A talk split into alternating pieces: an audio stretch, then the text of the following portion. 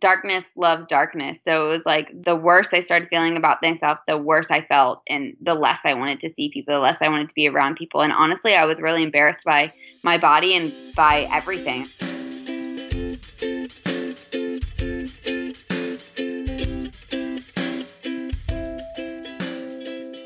Hi, everyone. Welcome back to episode 113 of That's So Maven.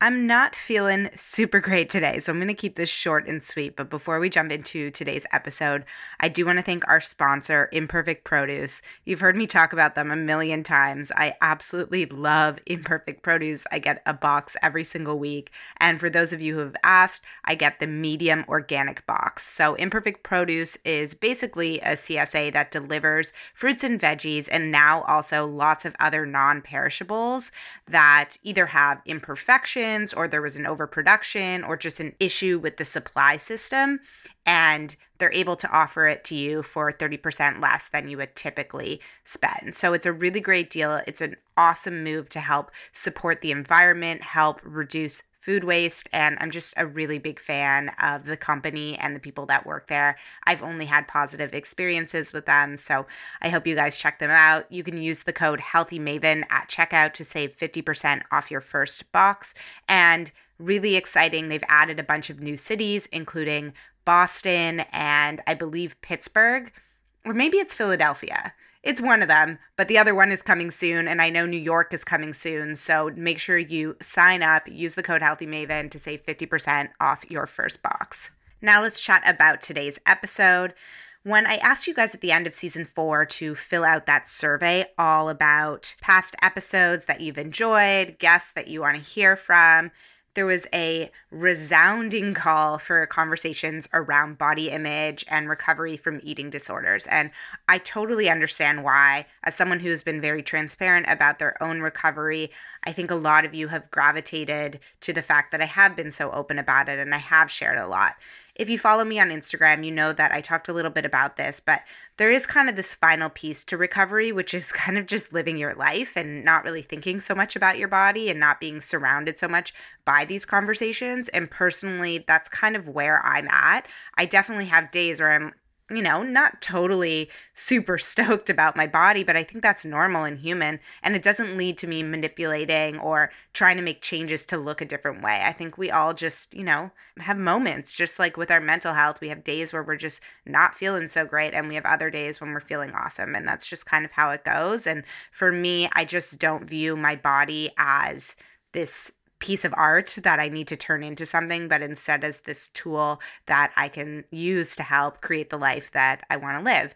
That being said, I do think that these are really important conversations to have. So while I may not be talking about it as much as I used to on earlier seasons of the show, I definitely think that it's something that we should continue to expand upon. And I realized that there was a really important conversation that we haven't had here on the show, and that's about binge eating and binge eating disorder recovery. And I knew exactly who I wanted to bring onto the show to talk about this topic because it is a really important one. And she has been super transparent about her own journey to recovery. And that is Lex Daddio from Restoring Radiance. One of the reasons why I wanted to have Lex here on the show today is because she showcases a lot of her journey in recovery, but also the joy that she finds in food and in life. And I think that's a really important piece, as I talked about, you know, being able to live and enjoy your life and know that there is food freedom and just freedom from any kind of rules, whether it comes to food or beyond that. And Lex very much embraces this and shares that with her audience. And her story is you know, not necessarily unique, but definitely powerful. And there's a lot of people who can relate to it, myself included. So, with that, let's just jump into today's episode and stay tuned at the end of the episode for some show notes and all that good stuff. All right, here's Lex. Hi, Lex. Welcome to the show. Hi, Davida. Thank you so much for having me. I'm so thrilled to chat with you today. I was just saying to you how Georgia and I, as we plan for season five, we're so excited about the possibility of having you on the show, and you agreed to come on and share more of your journey with the listeners and with me. So I'm super honored to have you here today. Well, I'm honored to be on here. Seriously, I'm so excited. Oh, thank you. So, for the listeners who maybe don't know a whole lot about you and your journey, can you just share a little bit more about who you are? Yeah, sure. So I'll try to give like the short little spiel, but we like name- the long spiel on here. Okay. Go for it. Um, so my name is Lex Daddio. I am behind the Instagram Restoring Radiance, and I've been doing it for about seven years now.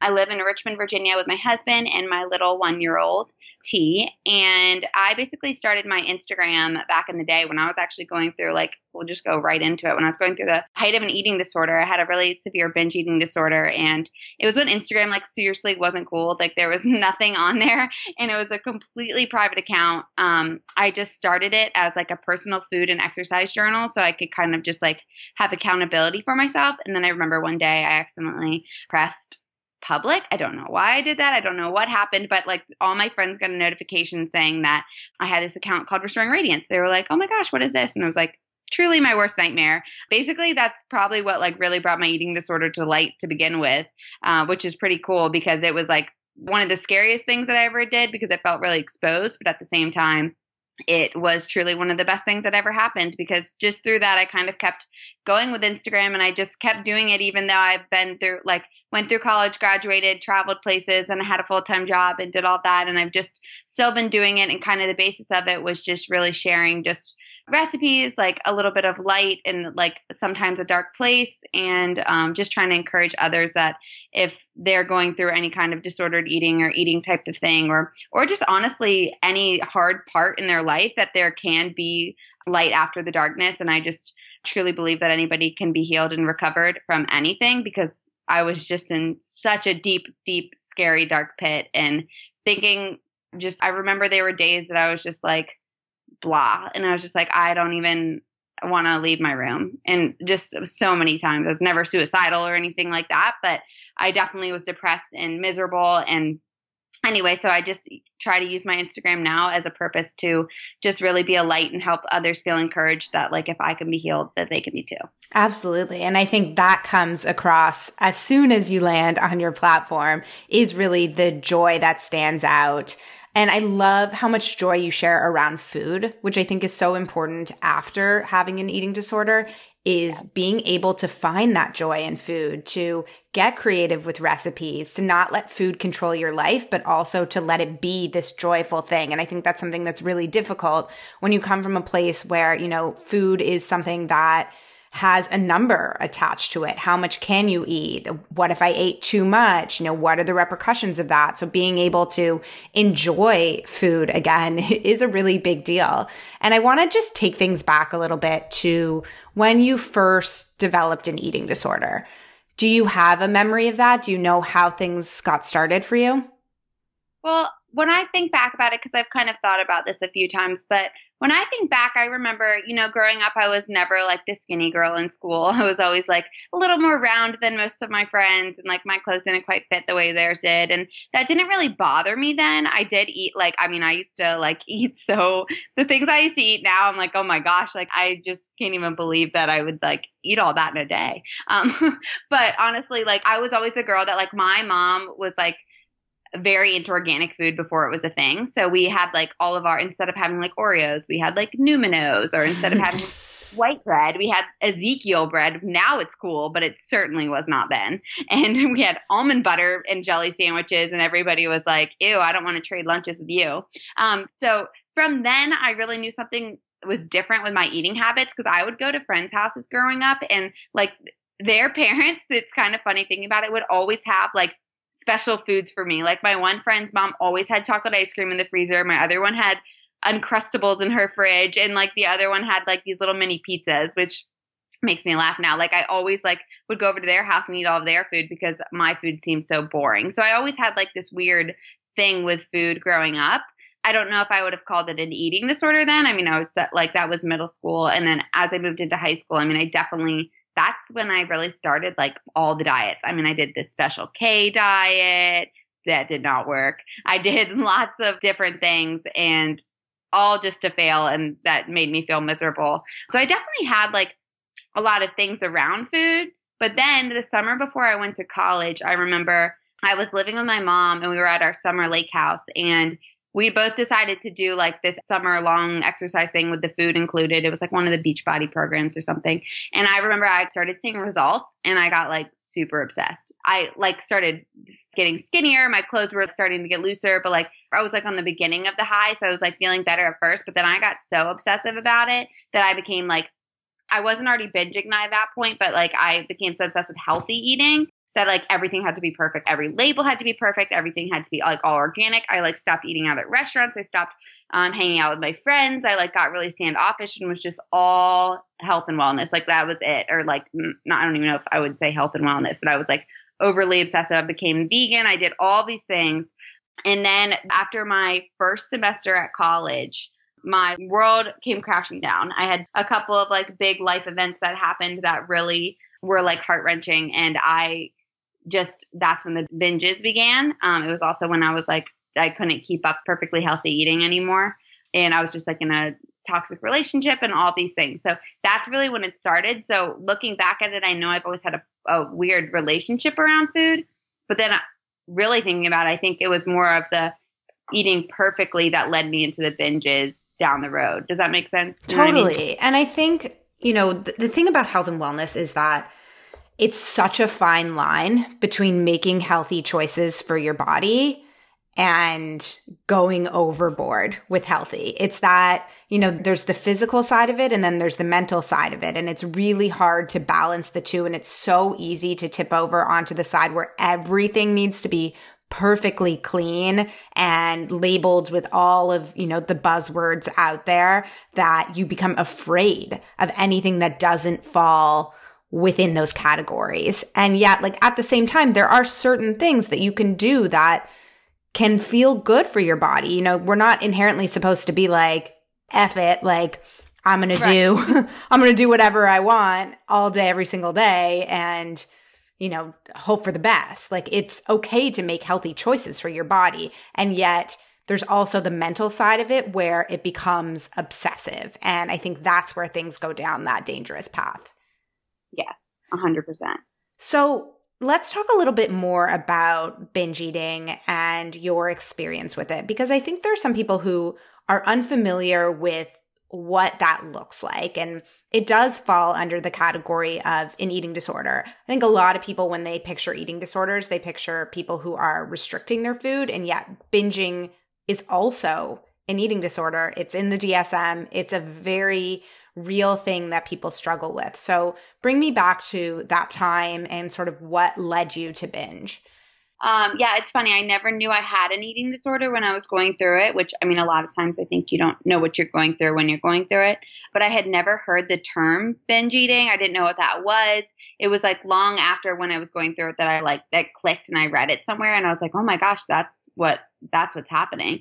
Um, but basically, yeah, eating disorders doesn't mean you have to be small or big. It doesn't. The body shape does not matter. But so what binge eating basically was was and it doesn't always happen this way, but most of the time I would restrict a lot during the day. And then it would come to like that 3 p.m. hour of the day or something around then where I would literally just like stuff with my face with every food I could find. It was just like all of a sudden, like my body was one, starving, which I realized later.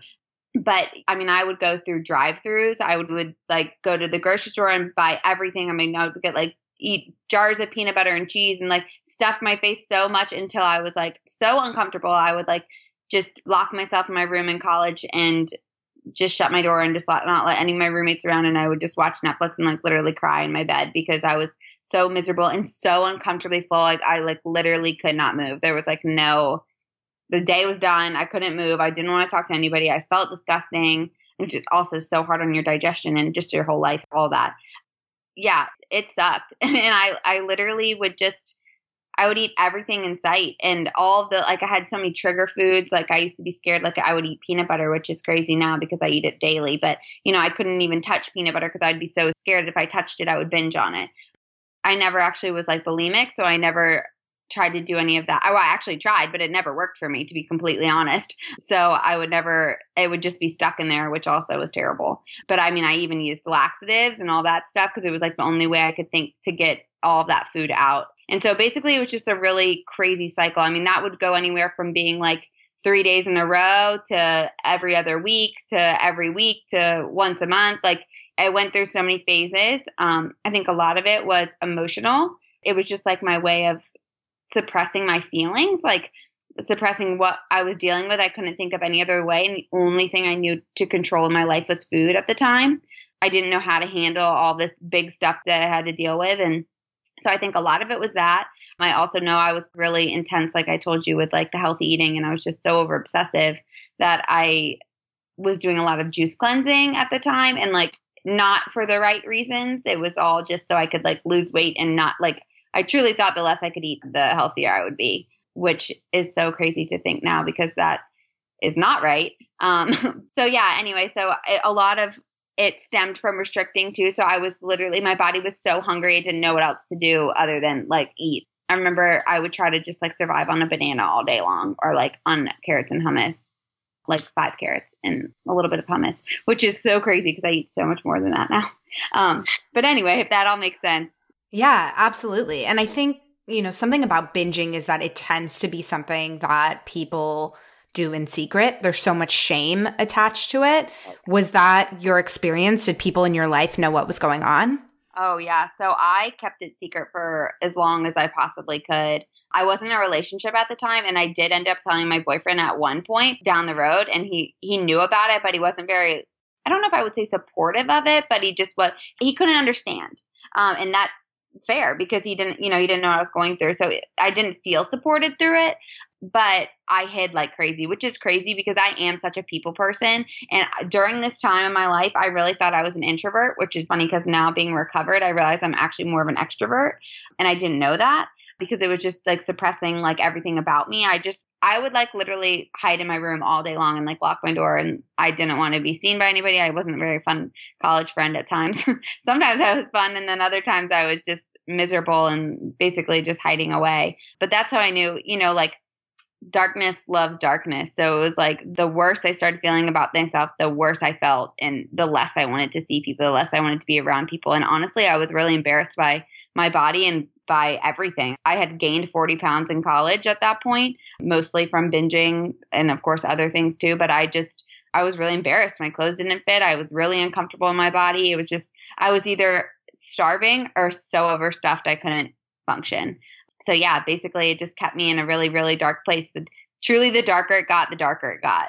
Yeah, I mean, like you said, darkness likes darkness. When you get that far deep, you almost begin to crave it. Yeah. Like that's where you feel most safe. And that's kind of the truth of any kind of depression is that it doesn't feel like there is a way out. And the only thing that's comforting is your own sadness. I know because I've been there. That's been my experience as well. And it really requires other people to notice what's happening and, you know, be a support system and encourage you to really be able to transition out of that phase of your life. And, you know, how did that happen for you? How did you go from struggling with binge eating to seeking help?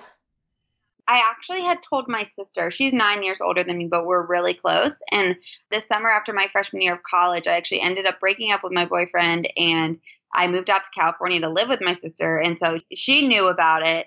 Um, and she kind of tried to help me work through it she couldn't really do anything at the end of the day, but she just really supported me through it and let me cry through a lot of stuff and deal with it. And I did end up telling my mom. However, she had never like dealt with food things that she couldn't really understand. So that was fine, but I still felt super alone. I did start finding people like online and stuff that kind of started talking about it because people started coming like I think it was a balanced blonde I had followed at the time.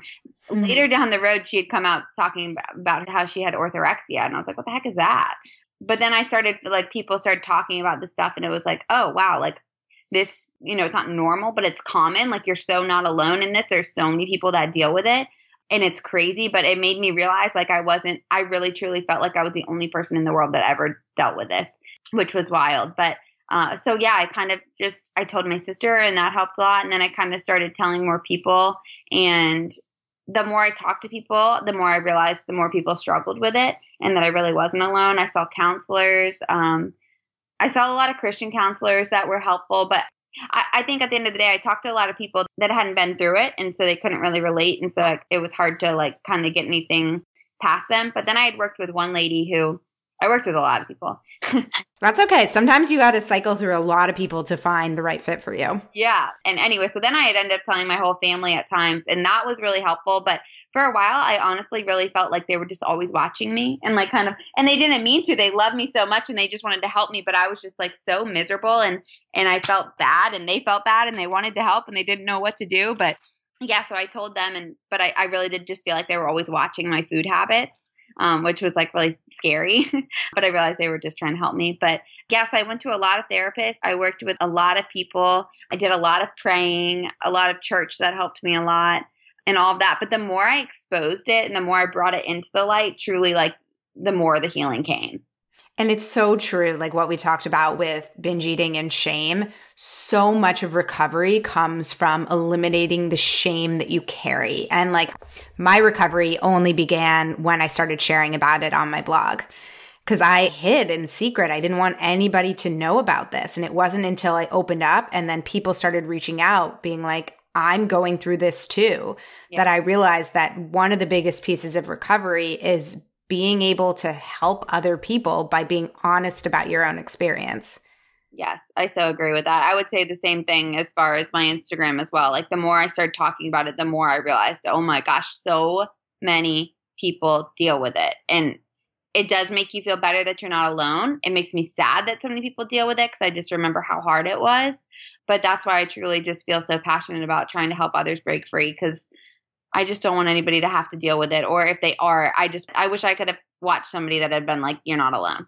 Absolutely. And and the funny thing is is that now when I talk about this, I have friends from, you know, from college and like shortly after college when I was really struggling with an eating disorder telling me I was struggling too.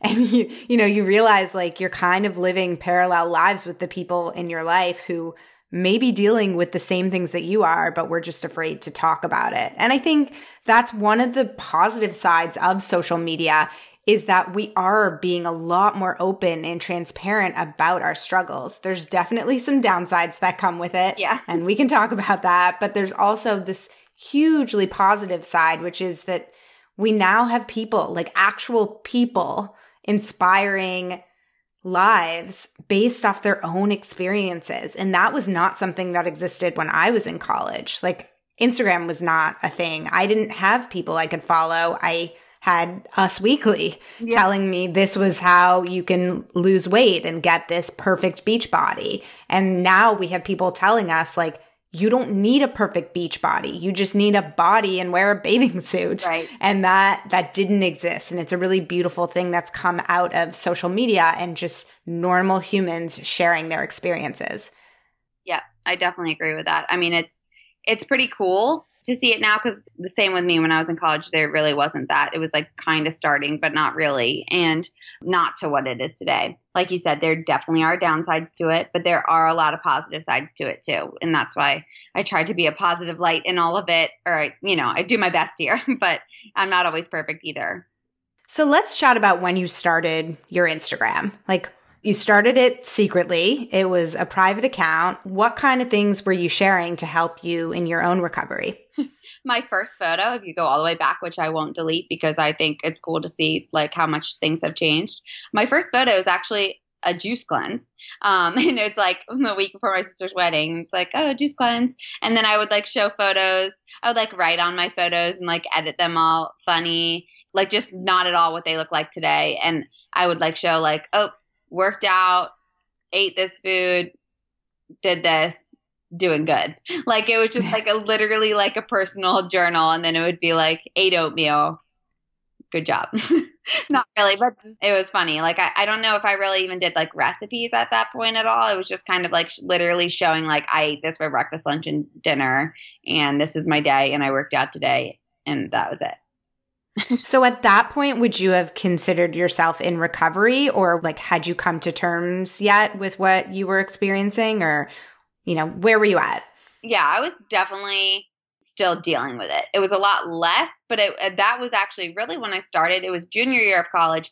And that was truly the time when I think it was actually really, really bad and then it did get a lot better like really closely after um, after i started which i think kind of helped me it was just like a way to be like almost accountable like not to binge doing it and doing the process, it just kind of felt safe to me. Just kind of felt comfortable. I don't I don't really know how to explain it other than that, but it was really really helpful. But I was definitely still going through it. I think I've truly been through a lot of different phases since starting my Instagram. Like there's been times where I thought I was recovered and I really don't think I was back in the beginning. And I would say truly like the real recovery was like right before I got married. So it was probably like 3 to 4 years ago I would say that I like really had felt recovered. Which is interesting because that tends to be a time when a lot of eating disorders develop is right before a wedding. I know so many women who, you know, want to shed for the wed and want to lose weight and like get as thin as possible before their wedding. And then it's done and it's like, oh crap, how do I go back to normal now? Because you've now set this new standard for yourself. So it's interesting that that was a time. How do you feel like your husband played a role in your recovery? Not to take, you know, any credit away from you, but did having a partner help in that process? Oh, 100%. Honestly, Thomas has been like one of the biggest supporters in my whole life. I can't even tell you. He's just, he's been so amazing with just supporting me in all of it that it's really made me feel so much better. And he would talk me through stuff. So I don't even know why or how he's so good at talking through everything, but he would really kind of help me. He's very level headed when I could feel very like up and down and up and down. And he's just like a very balanced person. He's also a super normal eater. So that was super helpful for me to like actually be like, oh wow, he can like eat that and still feel fine. And so when we started dating and stuff, we would go out to dinner like all the time. And little did he know, like I was like really restricting all day long so that I could go out and have dinner with him. But like so this is actually after I got out of college and I started exercising again because I enjoyed it and like starting to eat better and I started to feel better. And then I was like in la la land of dating him. And so I was just so happy that it, I didn't think about food as much. I just started feeling good because it wasn't my only like thought in my brain. And so we still got to dinner and stuff. And honestly, this is probably when it really started helping me to like allow myself to eat food. When we would go out to dinner and he, I didn't want to tell him like, oh, I don't eat any of that. So I would just eat it and like just go with it and like pretend I was cool. And it didn't matter. And it really like helped me ease my way into like reintroducing these foods again but he has just been such an incredible supporter and has really just helped me through it by just like listening. And when I told him for the first time, he just wasn't. I thought he was going to be so grossed out and like, uh, you know, I just like my own personal thing. I felt so grossed out and shameful. I thought he was going to like think I was just gross and he didn't at all. He still loved me through it and loved me through all the sizes anyway. And he's just been really encouraging and like a light in my life and he's helped me a lot and helped me even counsel other girls because he just has like a different perspective of it all and just doesn't think he just has like a really big compassion i think for others that go through it too. Um, he's never dealt with any kind of eating thing. So yeah so he, overall he's been super helpful and i think really starting to incorporate all the fun foods and stuff when we were dating really really helped me a lot too so, about a year ago, I guess it's been a year now, you had a beautiful baby boy. And I'd love to chat a little bit about how pregnancy affected your recovery journey. Did thoughts come up for you? Or, you know, sometimes it can be a really positive experience, other times it can bring up a lot of negative thoughts. How did pregnancy feel for you watching your body change? So in pregnancy, it was kind of funny because I've always had a problem with like a hard time with my body growing up. I always had like an issue with body image, all of that stuff. And pregnancy was the first time in my life that I really felt so good in my own skin. I was just like, I think it was because it wasn't really about me anymore um, at first when you're just like kind of feeling bloated and, and, like feel weird i was like oh gosh this is weird. But it was like i finally learned to like truly embrace my body. And in that first trimester when literally i by 4 p.m i just wanted to be horizontal on the couch because i was so tired. I did not want to cook anything. All i wanted to eat was carbs. It's the only way i could survive. And instead of fighting it and being frustrated i actually truly embraced it. And it was pregnancy, I am so thankful, was one of the best I've ever felt in my life. I honestly didn't really have many negative thoughts. Like, I enjoyed having a belly, I enjoyed having like a life in me. I know it's just so crazy to explain, but it was really cool. And it was like, it was such an honor. It took really all the shift off of me and really made me think about my baby in my belly and like growing him and taking care of him. So it was cool. But I will say postpartum, and I had heard this before that when you have an eating disorder, like postpartum can be kind of rough and it can bring up some thoughts again. And there were days where I think it's, you know, whenever you're like totally lack of sleep and everything feels a lot more dramatic when you don't sleep and you know you're just so tired all you kind of crave is like sugar and carbs truly because you're craving energy right so there were times and days where i just i did have thoughts come back in um, at the beginning when i was just so tired and exhausted but the difference then was that i was able to like catch them where before i like didn't catch them but instead of like sinking and being miserable in my thoughts i would like tell Thomas and I would like tell him about it, which is my husband, and I would tell him and I'd be like, I don't know why I'm thinking about this or like why it's coming up. And he'd be like, Well, it's okay. Just like you know what to do with it now. And so it would be like, Oh yeah, I do know what to do with it now. Like I have the tools now to like deal with it. So I just like didn't let them fester there. I kind of like reframed my thoughts and moved on. Not that I always did it perfectly, but I will say I definitely dealt with some like weird things postpartum. But now that I have a lot more sleep and my baby sleeps really great now, I feel much better. And I think that's a huge misconception about recovery is the idea that you never have negative thoughts, that you never have negative thoughts about your body or things that you might want to change. I think that's part of the human experience. We're living in a society that strives for perfection. So of course we're comparing ourselves to that. It's what happens afterwards. It's are you then motivated to change something about your body or can you sit with the thought and know that it will pass? And I think that's where I've noticed in my own recovery is that I absolutely have days where I'm just like not feeling that great. And like, that's okay. It's, you know, do I then go to the gym and spend three hours there and start restricting my food? That's where the problem is. Right.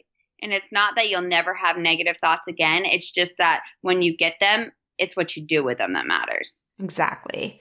So, something that you talk a lot about is intuitive movement and finding an exercise routine that works for you. How has exercise changed, you know, throughout your recovery and throughout pregnancy? So, I was never really like athletic. I was never really great at exercise. Like all my friends would be like, "Let's go on a run," and I'm like, "Ugh, I'd rather not." Like I just was never. I was active, but I just didn't really like exercise. I think it was just always a negative thing in my brain, just kind of like connected to losing weight and like looking good and dieting and all that stuff, whatever.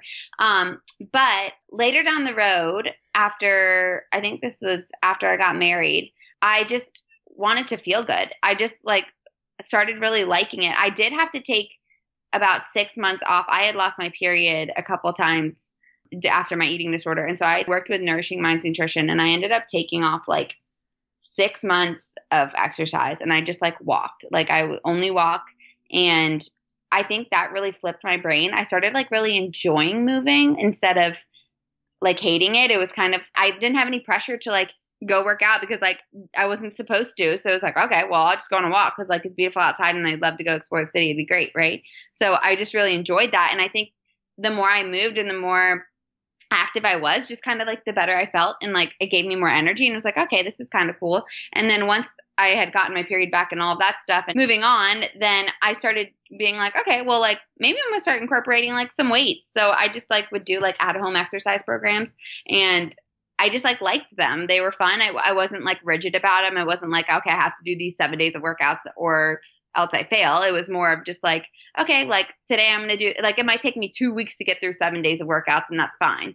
And then I started, my one friend made me, or made me, she was like, come on, come to a Pure Barre class with me. And I'm like, oh, okay, like that sounds frightening. I'll probably be terrible at it. And I went and I honestly hated the first week. I was like, this is terrible. Why do you do this workout? Because I just didn't know like what I was doing. And I just was very uncomfortable in like a group setting of working out because I always felt like very insecure. And the more I did it, like all of a sudden I fell in love with it. And it just really made me feel good. It made my body, it just really jived with my body really well. And I just started really feeling good. And then when I was pregnant, the first trimester, I was so tired. I didn't really do anything other than walk. But as I moved on and got into the second trimester and had a lot more energy, I started doing Pure Barre again. And I swear it is why I felt so. This is not like a shout out to Pure Barre, but I just swear that like this is why I felt so good in pregnancy. I just, even if I didn't even like barely get to do any of the movements because my belly got so big by the end, like I would just show up and I would just feel better. Was just like a really encouraging environment. And it was just like small isometric movements that are really great for a woman's body. And it just like helped me build up abs and like just strengthen me for labor because that's like literally the hardest exercise you'll ever do in your life. And I don't know, it just made me feel really good. So I started really craving feeling good and having a community too was helpful. But I still like to do like at home workouts sometimes if I can't make it to a class and you know I have a baby so sometimes you got to rearrange your schedule and go, working out at home is a lot easier. I enjoy moving because I have an able body and I'm thankful that I can. And there was so much time in my life, I think I wasted sitting in a room miserable after a binge that it's like I just kind of want to take life by the reins and just go with it. So I like to be active and I like to get out and walk and move my body. And so I think my perspective of movement and exercise has changed a lot instead of it being like, I'm going to exercise to like shed the pounds or like shed the baby weight or shed the meal I just ate. It's more of like, uh, I know that if I go to barre this morning, like I'll just be in such a good mood. Or I know if I go on a walk or take T on a walk after he wakes up for my movement today, like I know it'll just feel good. And we'll both like being outside and vitamin D feels good and the oxygen and all that. Yeah, I mean, that completely resonates with me. I never thought I would be one of those people who works out like for their mental health because it just feels good because for so many years in my life, exercise was just this tool to look a certain way. And, you know, exercise routines were meant to be followed and you had to be rigid about it. And yet I've learned that I actually genuinely enjoy working out and it is possible to have a healthy relationship with it. Yes, it is. So, something that I love, as I mentioned earlier, is just kind of the ray of positivity that you are on social media and that you really have helped so many people find joy in food, especially after struggling with an eating disorder. So I'm wondering, you know, what practices do you have in place to stay grounded as a member of the health and wellness community? Because it is such a tricky climate and it can be really overwhelming at times. So, you know, what practices have worked for you? Yeah, well, first of all, thank you so much. That was so sweet. I enjoy hearing that because I really think I was so sad for so long. To see the word joy associated with my name feels really good. I think that's a great thing. But First of all, with boundaries with social media, I'll start there really quick. Um, I'm not always perfect at that. I'm trying to do better. I'm trying to, you know, really just not be on my phone much when T's awake and mostly be working when he's napping or before and after so that, you know, I can really spend time with him and really just be present rather than just like sitting there scrolling on my phone, which I'm guilty of you know, I'm human. So it, it does happen, but I try not to do that. And my big thing is I try to create boundaries around like certain times of day for them to be like really important that like I don't have my phone or I'm just like, I'm on. Like if I'm going to be with T, I'm going to be on. If I'm going to be with my husband, like date night, like I'm going to be on and not complete off my phone, present to the moment. That's like my goal of like what I tried to do with as far as boundaries of that. And as far as sharing, I sometimes probably honestly share too much. Sometimes my husband is like, "Babe, privacy." I'm like, "Oh yeah, sorry." I just like have always been super since I like opened up the conversation about my eating disorder and started talking about it. I've become a super open person, and I am literally an open book. I will like tell you most things. I mean, there's of course stuff that I I keep private, but personally, my husband and I have been talking about this a lot. I think there's a lot of complaining on social media. I think misery kind of loves company. And I think it's okay to share, you know, when you're going through a hard thing or something like that. And I think it's, like you said, it's connecting with people about stuff. But I do think there gets to a point where some stuff feels very complainy. And I just don't want to feed into that or give into that. So I try to just mostly share like the positive things because I'm on here to inspire. It doesn't mean that I'm perfect. And there's days that I don't feel like storying, so I don't story. And maybe I'm just having a day I don't feel like it. So I'm not going to just like sit on there and be like, well, I'm miserable today and I'm just really tired. So I'm just not going to, you know, I don't want to be like a Debbie Downer. So my main thing of Instagram is really to try to be a light. So I'm not always perfect or always on. So sometimes I just don't share because I'm don't feel like it. Totally. And I think we're all entitled to those boundaries. It's something that I've had to learn as I've shared more and more of myself that those boundaries change all the time. And I used to share a lot of those bad days and a lot of that negativity. And then it got to a point where I realized that I don't have to share that. I don't owe that to anybody. And at the same time, like, I can choose to process that on my own and not have to spread that to other people. And I think it's totally cool to like be honest about your journey and to bring some of that negativity because it's real. But like you said, like we're all finding our own limits, our own boundaries with social media and what feels good. And now if I'm like, I don't feel like being online today, I'm like, I'm not going online. and I don't yeah. feel badly about that. Yeah, exactly. I think and and I don't think there's anything wrong with that. I think it's just like what your purpose and what your point of your Instagram is, you know what I mean? And it's just for me like acknowledging that yes, I do have bad days. Yes, I'm not perfect. Yes, my husband and I fight. That it's like I we are human, but like I don't choose to share that. Yeah, and that's fine. Yeah right? So I know, right? It's one of those things that seems so obvious. And yet I've had so many times where I'm like, I should be sharing this. And I'm like, no, I don't have to. I don't have to share if I don't want to share it. Yeah. It's like sometimes I'm like, oh, I'm supposed to, sh-. like, I feel like I'm supposed to share this. And Tom's like, you don't have to. And I'm like, oh, yeah, you're probably right. I yeah. don't have to share every single second. so true. But sometimes I just have fun. So anyway. It's true. It's true. Every day looks different in the social media landscape and I'm learning to be okay with that. yes, true. So as T is getting older, I'm curious, you know, have you thought of what kind of relationship you want to set for him with food and exercise and just his relationship with his body? Because I'm sure when you become a parent, and you know, I'm actually not sure because I'm not a parent, but I would expect that you start to think of things and the choices that you make in the context of how it might be perceived by your children. Have you thought of what that might look like?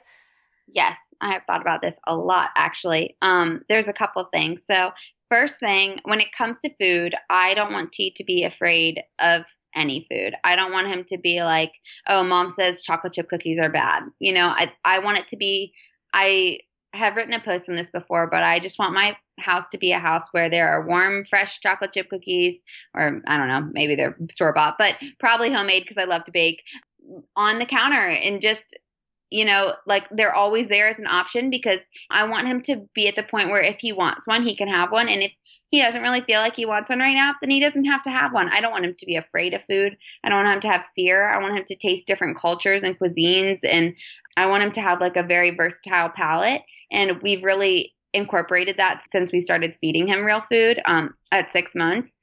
I have given him everything. Like he's basically tried every single thing. And we didn't really give him like a lot of processed sugar till he was one. We still don't really give him a lot of processed sugar because if i'm going to give him anything i would prefer for it to be homemade at this point. It doesn't have to be but he's so little. It doesn't really make a difference quite yet i don't think. He can't really ask for ice cream and about so you know we don't really eat a lot of processed food like or fast food very much anyway just because we love to cook so we'd rather like make a really bomb grilled cheese or something like that at home but anyway, so he's had all the things. He's had, you know, flour, sugar, butter, all all of that. He had a real cupcake at his first birthday, and that was like his first dessert, and it was really cute. He ate a lot of it, and we were like, should we? It was like a huge cupcake. By the end, it was like, should we take it away?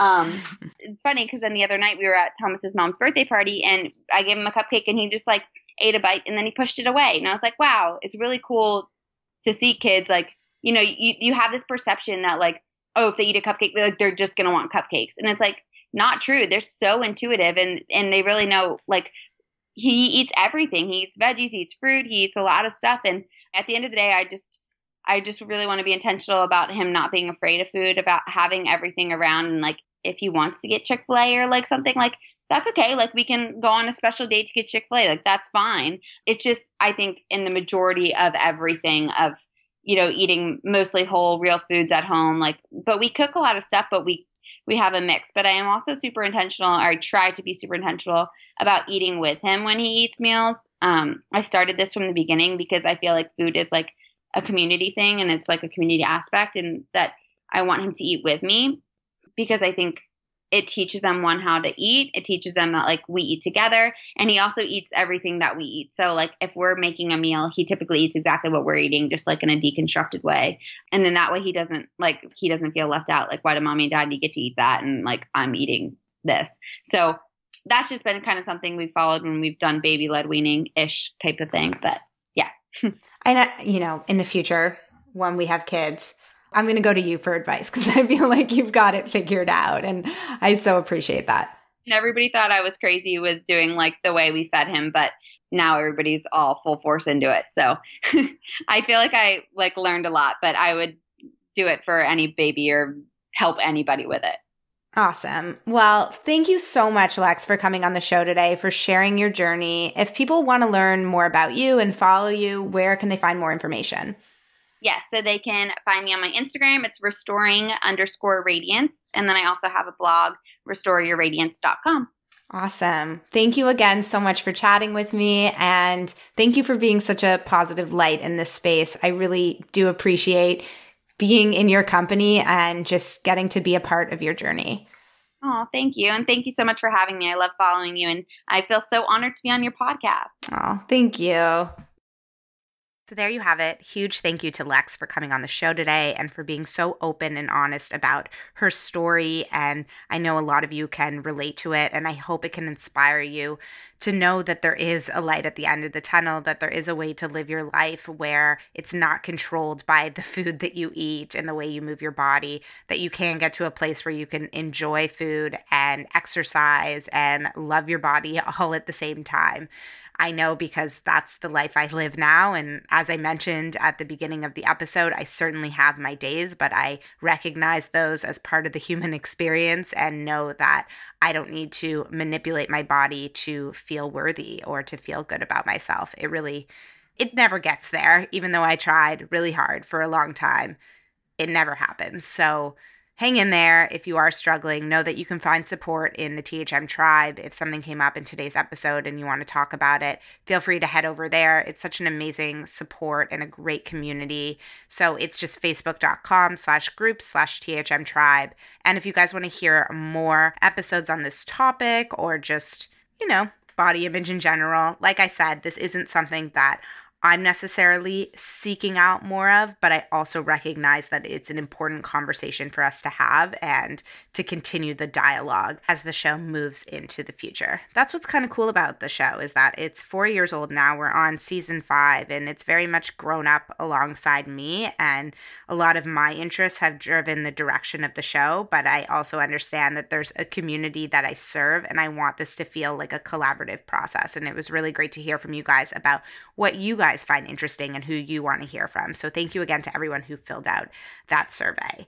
And if you want to support the show in any way, I would love if you subscribe so that you never miss a future episode and left a review on iTunes. It's just a great way to support me and the show and to hear from you guys really means the world to me. So I would love if you did that. And with that, coming up next week on the show, we have Lindsay Mack, and she's going to be talking about tarot and using tarot as a source for healing. She experienced a lot of PTSD in her upbringing, so she's going to be sharing more about that. And I think a lot of people can relate to the experience of trauma in childhood and the effects of it later on in life if you don't find a way to release it. And so we're having a conversation about different options in terms of how to connect with the things that have happened to you and allow them to drive you forward rather than to stunt your growth. So stay tuned for that one. It's a really, really good one. I was so excited to chat with Lindsay. And I hope you guys have a wonderful week. I need to go blow my nose now. have a good one. Bye, guys.